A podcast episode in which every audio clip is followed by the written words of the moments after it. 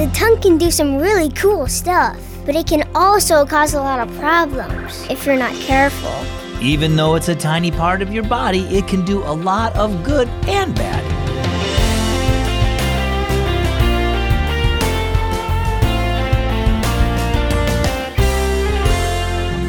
Did you know that your tongue is powerful? I'm Zach, and this is Keys for Kids. You probably don't think about it too much, but your tongue can do some pretty amazing stuff. You can taste with it, whistle with it, and use it to form words, and sometimes that's when the problems begin. See, your tongue might help you say something kind, but it can also form words that are hurtful to others. That's why King David wrote this in Psalm 141, verse 3 Set a guard, O Lord, over my mouth, keep watch over the door of my lips. Our story today is called An Amazing Muscle. Jason opened the car door and settled into the front seat. Hi, Mom. School was fun today, even science class, he said, fastening his seatbelt. What do you think is the most amazing muscle in your body? My heart, said Mom as they started home. Jason grinned. Nope, guess again. Uh, I give up. What's the most amazing muscle in my body? Your tongue, replied Jason. That's what Mr. Hernandez thinks anyway. For one thing, we don't even have to think about the tongue or tell it what to do. It just does it. Like tasting? asked Mom. That seems to be one of your favorite activities. Jason laughed. it is. I learned that the tongue has more than 3,000 taste buds, and I think I should exercise mine on some cookies when we get home. But that's not all our tongues do. They help us move food around in our mouths, and they help us form words we want to say when we talk.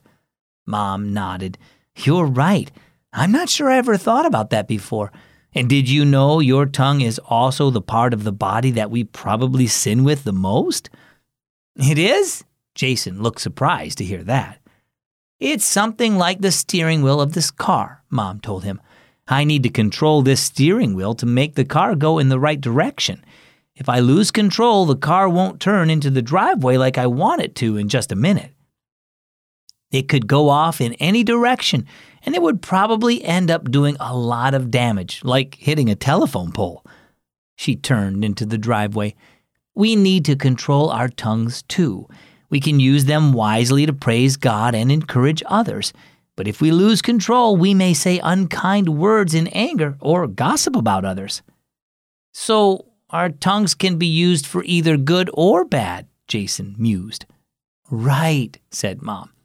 But because we trust in Jesus, we can choose good every time. He gives us the power to control our tongue so we can use our words in ways that show others who He is. Wow, said Jason. That really is amazing. So, how about you? How do you use your tongue? Do you use it to thank God for all He's done for you and to worship Him? Do you use it to encourage others with kind words? Or do you sometimes speak without thinking and say harmful, unkind things? Today's Bible reading points out that the tongue can do a great deal of damage. It's important to keep it under control. So trust Jesus to help you use this amazing muscle He's given you for good.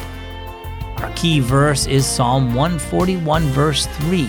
Set a guard, O Lord, over my mouth.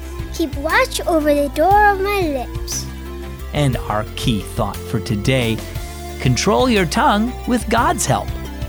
Supercharge your relationship with God by joining the Keys for Kids Radio Superhero Club with a donation of $5 or more a month. And to thank you for your support, we'll send you an email every month with a variety of fun downloads. So power up with God each month at keysforkids.net slash superhero. I'm Zach. Thanks for listening to Keys for Kids.